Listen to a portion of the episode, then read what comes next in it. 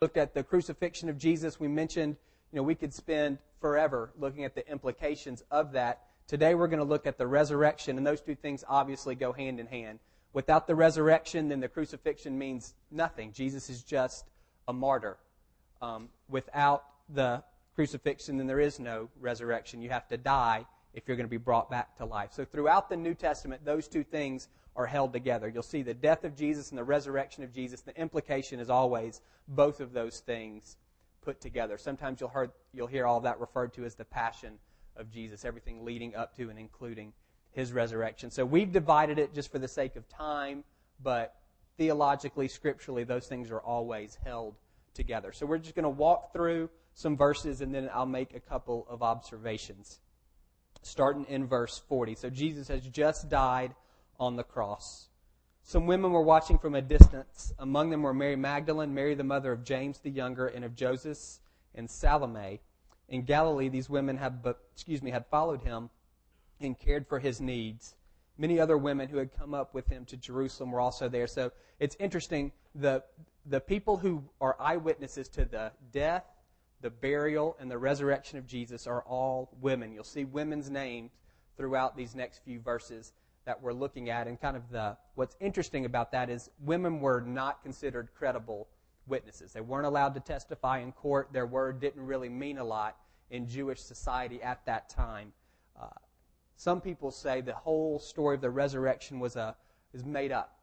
It's something that the church read back into history. And just one little shred of evidence against that would be if you were going to make up a story like this, you wouldn't you wouldn't put it in the mouths of women in this time.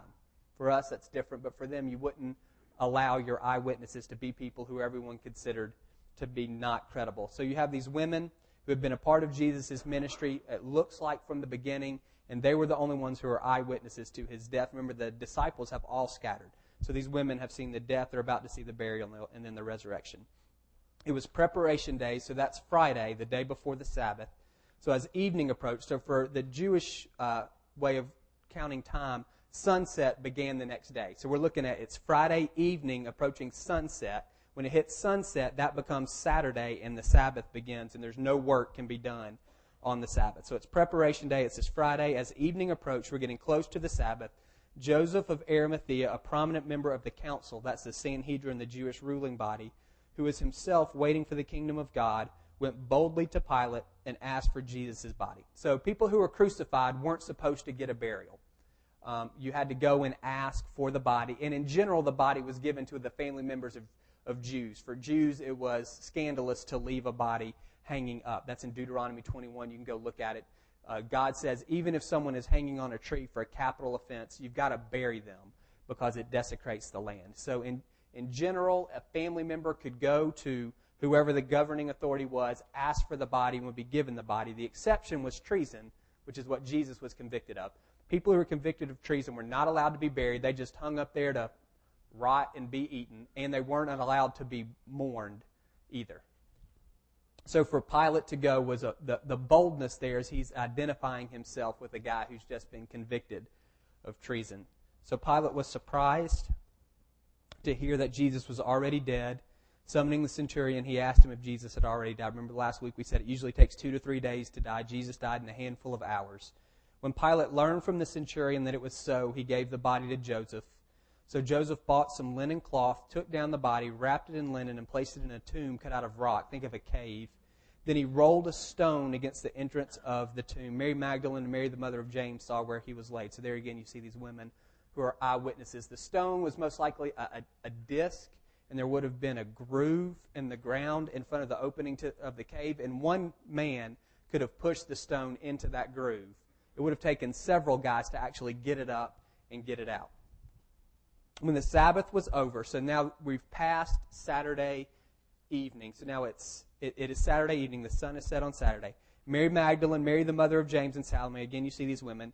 They bought spices so they might go to anoint Jesus' body. Jews did not embalm.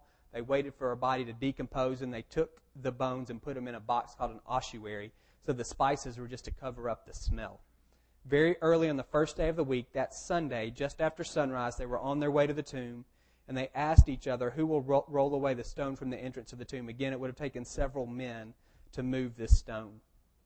But when they looked up, they saw that the stone, which was very large, had been rolled away. As they entered the tomb, they saw a young man dressed in a white robe sitting on, that, on the right side, and they were alarmed. Don't be alarmed, he said. You're looking for Jesus the Nazarene who was crucified. He is risen. He is not here. See the place where they laid him. But go tell his disciples and Peter, he's going ahead of you into Galilee. There you will see him just as he told you. In Mark 14, when Jesus, the last prediction of his death, he says, when he's saying to the disciples, Y'all are all going to bail on me. You're going to disown me. He looks at Peter and says, You're going to deny me. But he says, I'm going to meet you again when I rise in Galilee. So this is the angel, that's an angel reminding them, Go to Galilee. And he specifically points out Peter. The last time we saw Peter is when he was turning and running because he had disowned Jesus three times. And so you've got that idea of redemption, of Jesus specifically saying, make sure that Peter knows I want to see him again. You see the grace and mercy of God there. Trembling and bewildered, the women went out and fled from the tomb. They said nothing to anyone because they were afraid. That idea of fear runs throughout Mark. When Jesus shows his identity, people often respond in fear, and so he's consistently kept that through. Um, when Jesus walks on water, the disciples are afraid. When he calms the storm in the boat, the disciples respond in fear. Uh, when he heals the Gerasene demoniac, and the townspeople see this guy who they knew to be a lunatic, dressed and in his right mind, it says they were afraid of Jesus. When he healed the hemorrhaging woman, the woman had been bleeding, I think, for 12 years, and she thinks she snuck up and, and, and been healed without Jesus noticing. He turns around and says, Who healed me? It says she comes forward and she's afraid. Anytime he show, oftentimes when he shows his godness, people respond in fear, and that's what's going on here. And Mark ends his gospel there. If you have a newer translation, an NIV, you probably have a line, and then in parentheses it says, the earliest manuscripts and some other ancient witnesses do not have Mark 16, 9 through 20. If you have a King James or a New King James, it doesn't say that. Um, most of the more modern translations do. What's going on there is Mark, most people will say Mark ended at verse 8. Hard, abrupt ending. And I think that's where it ended because Mark is saying, What are you going to do? This is how these women responded. What are you going to do to this message that I've just written down? And at some point along the way, pretty early on, some guy said, That's not a very good ending. And so they added some stuff. If you read Mark 9 through 20, most of it sounds a lot like what happened in Matthew and a lot like what happened in Luke. They've just kind of pulled that together, except they put in some stuff about picking up snakes and drinking poison. I don't think any of us are online for any of that anyway, so it doesn't hurt that we lose those couple of passages. And you may say, well, if that's been added, how can I trust anything else in the Bible? Real quick, I can give you more. There's about 5,600 ancient Greek manuscripts of the New Testament. The New Testament was originally written in Greek. There's about 5,600 ancient manuscripts, and they agree on 99.5% of what was written. There's about 181,000 words in the New Testament. There's zero debate on all but about 400 of those words. So there's this, is not an issue. This doesn't bring the rest of the Bible into question at all. Uh, it's just when the King James was written, they had manuscripts that went back to a certain period, and so they included Matthew 16 or Mark 16, 9 through 20. That was 400 years ago. Since the King James has been written, archaeologists have discovered older manuscripts that don't have it, and so the newer translations don't use it. That's what's going on there. Nothing to get too bent out of shape about. I'd be more than happy to talk to you about that later if you want. So, this is what I want us to do today. This resurrection, if you've been raised in church, you've heard this. If you've been, actually, it's kind of a Bible Belt thing. You've heard Jesus died, he was resurrected, forgave us of our sins. That's kind of a cliche for most of us. I want to try to peel back a little bit, step outside for someone who maybe is hearing this for the first time, someone who maybe is having difficulty grabbing onto this idea of somebody rising from the dead. In 1 Corinthians 1:23, Paul says he preaches Jesus crucified or Christ crucified, and that's a stumbling block to Jews and foolishness to, to Gentiles. So the original audience that the disciples are trying to reach, for them to hear that the Messiah has been crucified, that doesn't make sense. Paul says they're stumbling over that. They're tripping up. We've looked at what happened with the religious leaders. You've seen that time and time again. They can't get that God's anointed deliverer is going to die. It's a stumbling block for them. To the Gentiles, to these Greeks, it doesn't make sense that someone who was innocent, who was righteous, that God would allow him to die. That's not fair. That's not just. It's foolishness. Same thing is true today for many Muslims. They don't get the whole idea of a sinless Jesus dying on the cross because God is perfectly just, and that's not just for an innocent person to die.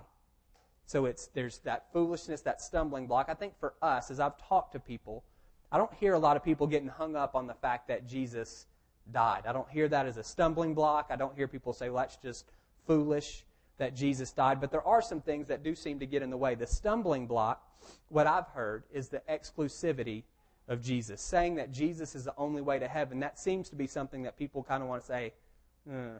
I like everything up to that. That's bigoted, it's narrow minded, it's intolerant, it's arrogant, it's all of these things that seem to run contrary to this God that you just presented. I can't, I can't get on board with Jesus as the only way. It's a stumbling block for a lot of people who you're going to talk, maybe a stumbling block for you as well. You may be someone who's considering Christianity, and that part is just difficult for you to wrestle with. There's 2 billion Christians in the world. That means there's 5 billion who aren't. And you're thinking, really, he's the only way for these folks who may never hear the gospel and kind of all the way all of that plays out. I think the resurrection can address that on some level. Paul says in 1 Corinthians 15, uh, 17 through 19, this If Christ has not been raised, your faith is futile, you're still in your sins. Then those also who have fallen asleep, that's a nice way of saying died, uh, those who have died in Christ are lost. If only for this life we have hope in Christ, we're to be pitied more than all men. The New Testament recognizes that if Jesus wasn't raised from the dead, we've got nothing. Again, then the most you can say about Jesus is he was a great guy. Maybe he performed some miracles and he was a martyr. He died in the name of his cause. That's it.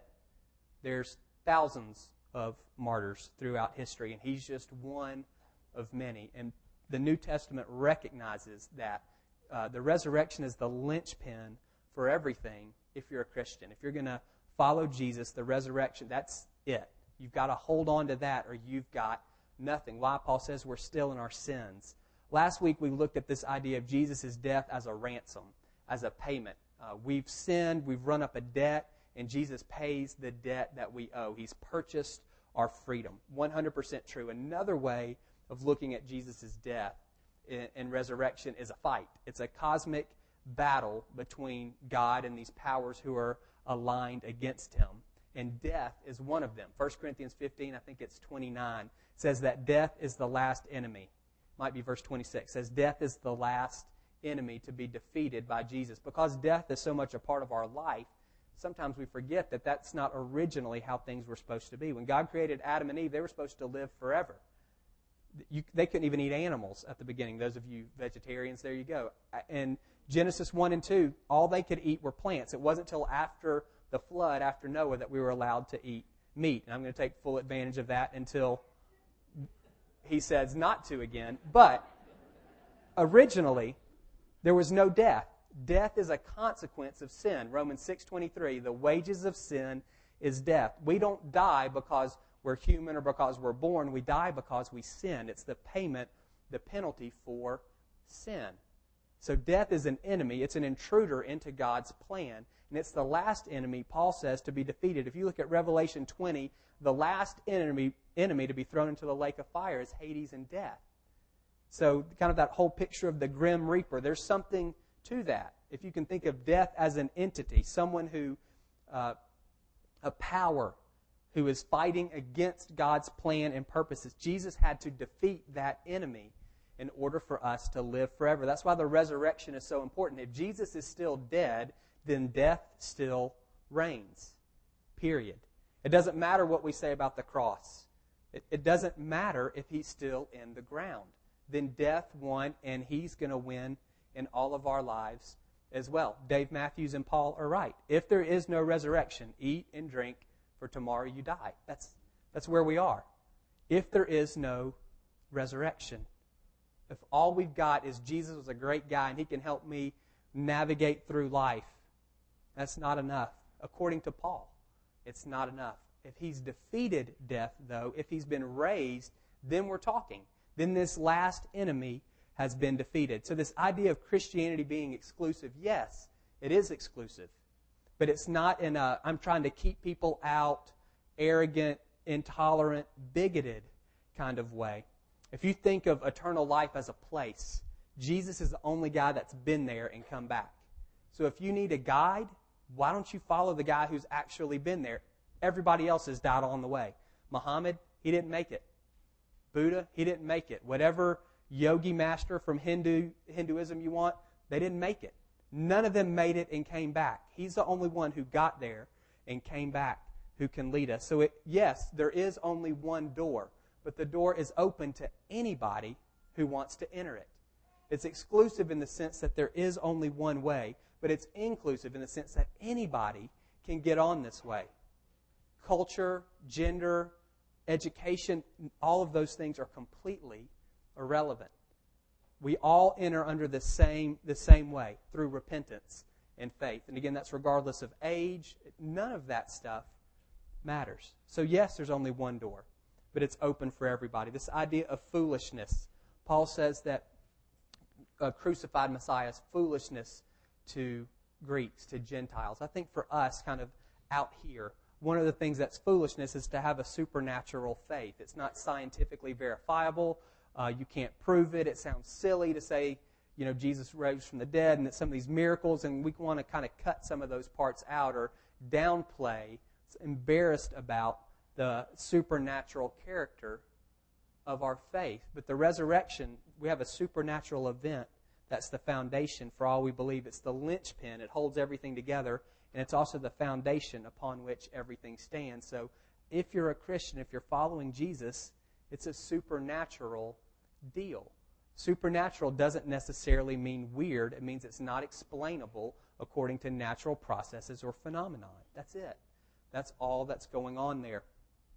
Um, in 1932, Jillian, will you show that clip? So, game three, Cubs versus Yankees, 1932. Babe Ruth is up. You don't have to, we don't need to hear it. That's him right there, pointing to center field.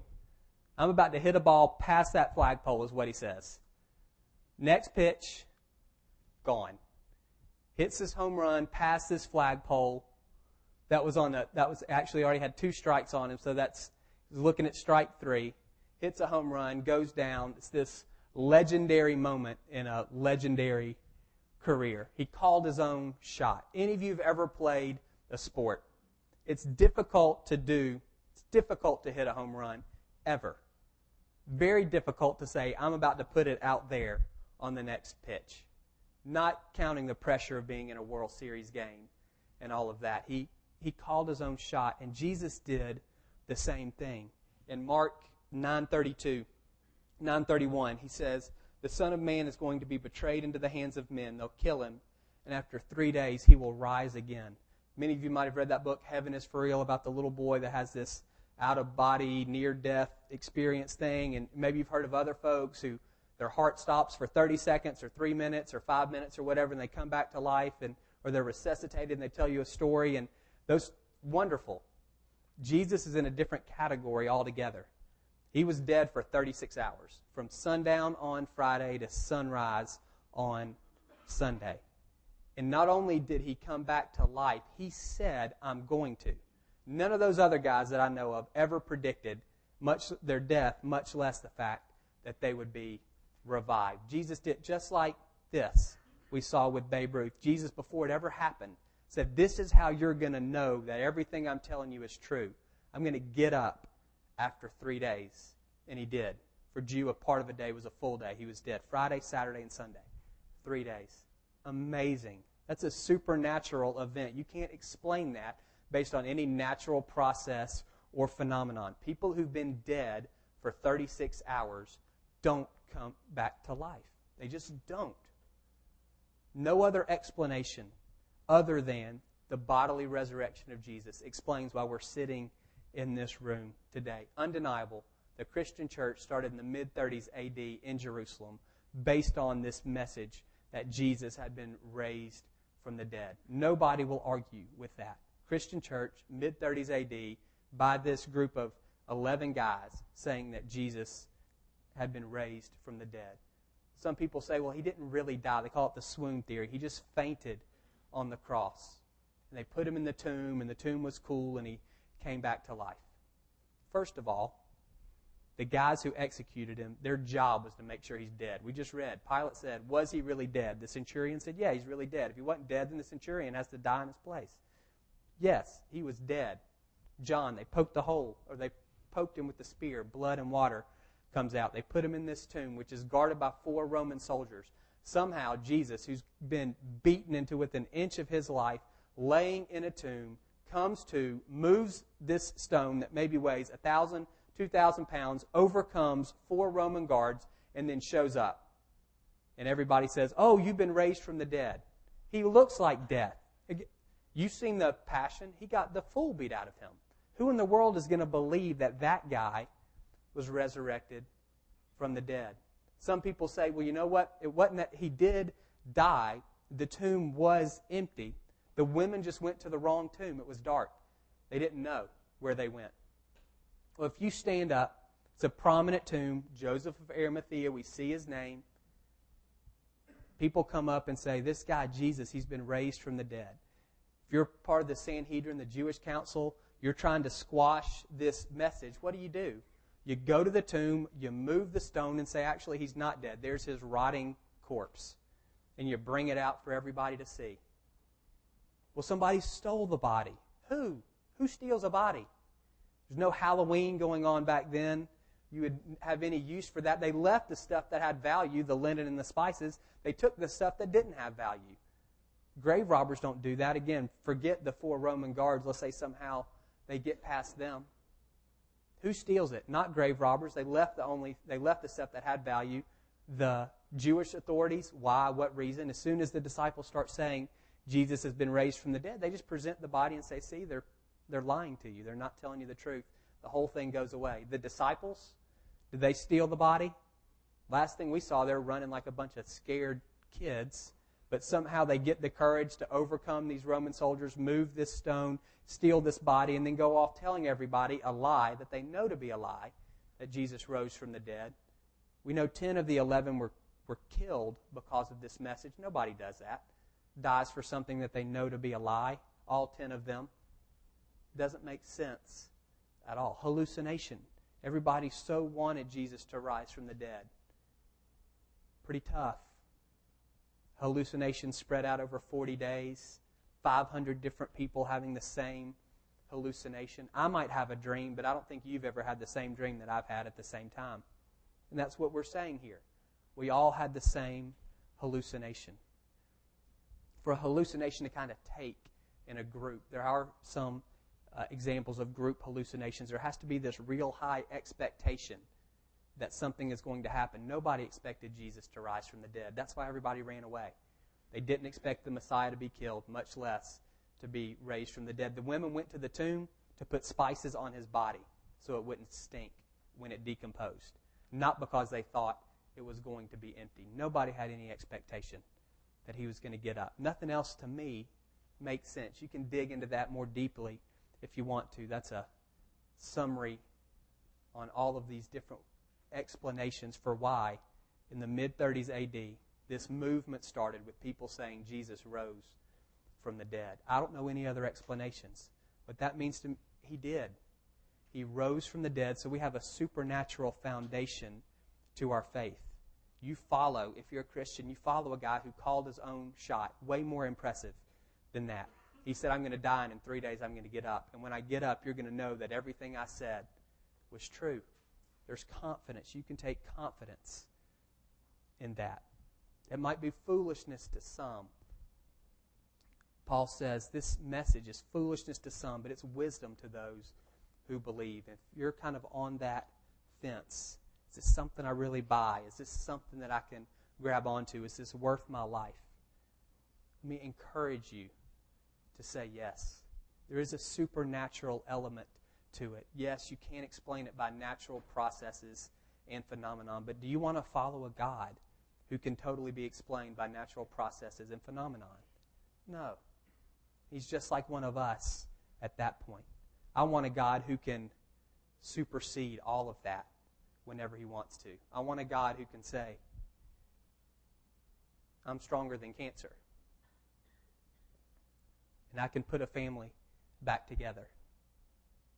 And yet, we can do it through counseling, through these natural means. And we can do it through chemo, through these natural means. Or we can do it right now, right here, supernaturally. That's His call, how He wants to do stuff.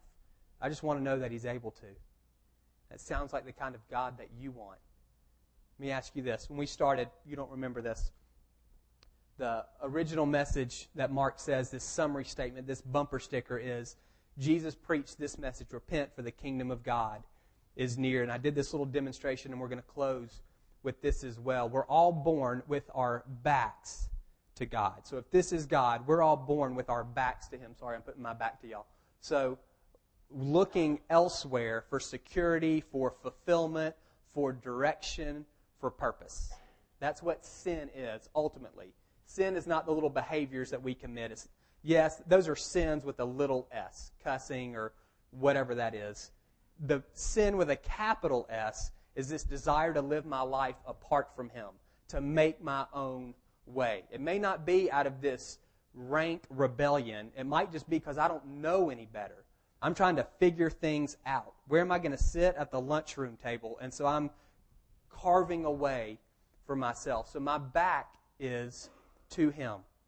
And for many of us, we spend years pursuing these other ways of finding fulfillment or direction or identity or purpose. I'm walking farther and farther away from Him. Again, it might, I'm not saying whether you're a good person or a bad person. I'm saying you're looking to have the deepest desires of your heart fulfilled outside of, apart from God.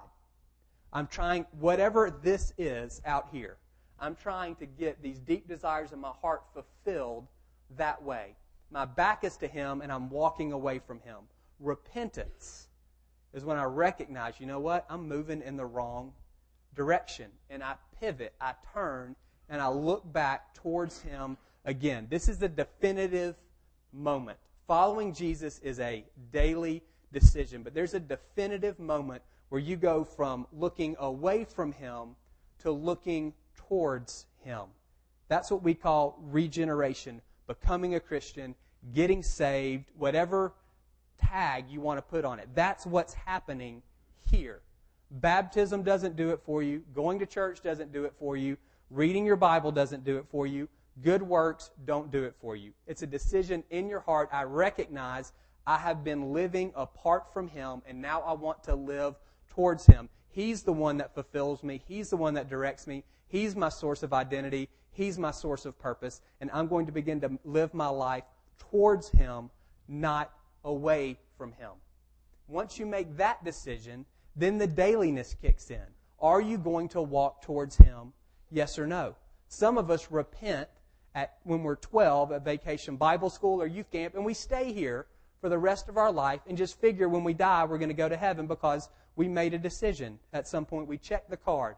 I'm a Christian. And we're very distant from Him. I'm not going to argue about once saved, always saved, and how all this works. All I want to say, what's the point of turning and saying, I'm going to live my life towards you, and then staying in the same place? The world that we live in, it's a conveyor belt the other way. So if you're stuck here, if you're not actively moving towards Him, what's going to happen is the pull of our culture, in addition to your own flesh, is going to cause you to do this. You're still looking in the right direction, you're just walking the wrong way. And for some of you, this is how you feel.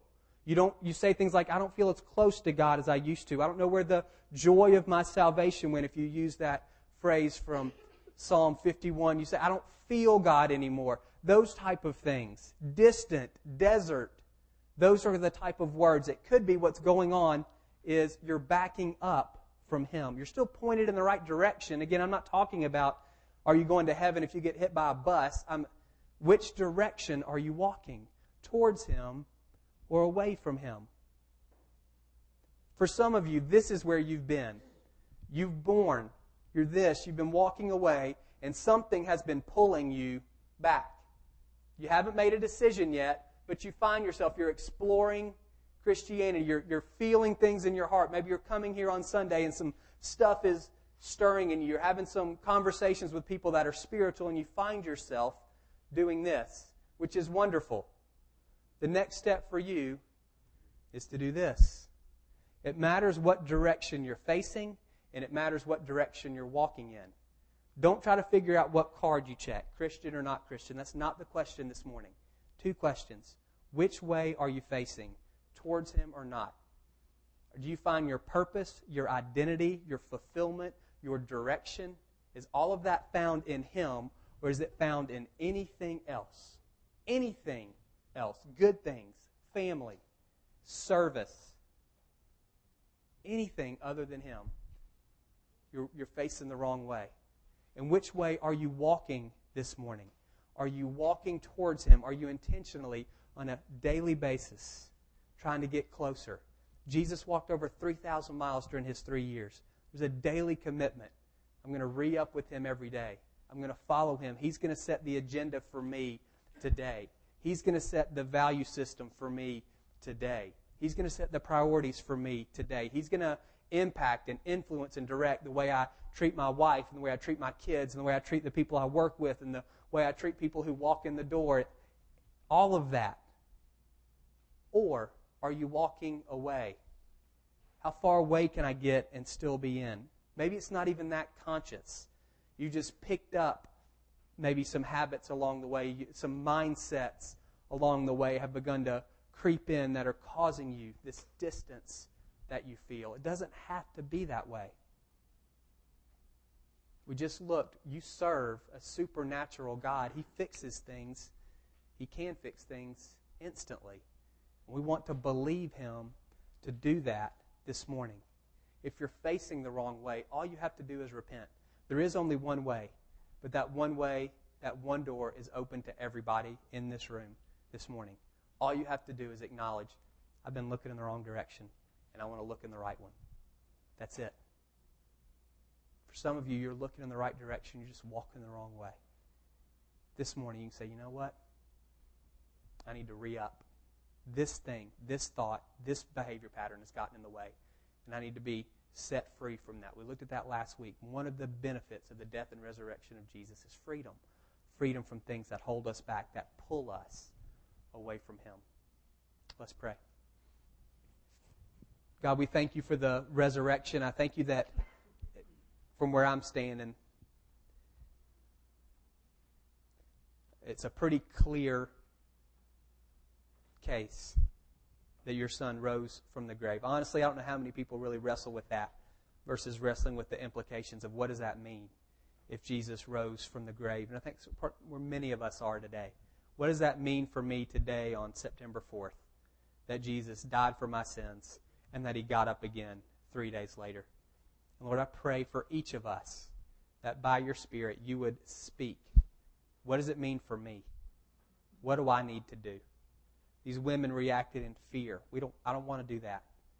We don't want to do that. We want to react in faith. What does it mean? God, for any here today who have their back to you, who haven't repented of their sins, my prayer is even now they would hear you speaking to their heart. Turn around. Just turn around. The picture in their mind would not be turning around to a principal, to a disappointed or angry parent.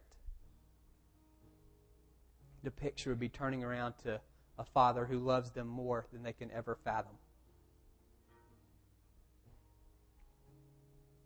I can't communicate that, Lord. I'm asking you to do that by your Spirit here in this place, even now. And again, for those of us who are we're, we're, just, we're walking in the wrong direction, show us what needs to change in us, and then give us the grace to do that. In Jesus' name, amen. You guys can stand. Bo's going to close with worship. We'll have some ministry teams up front. If you want prayer for something, we'd love to pray uh, with you and for you. If you'd like just to pray by yourself, you can come and kneel here on these front rows, and we'll leave you alone. And then Bo will cut us loose when we're done.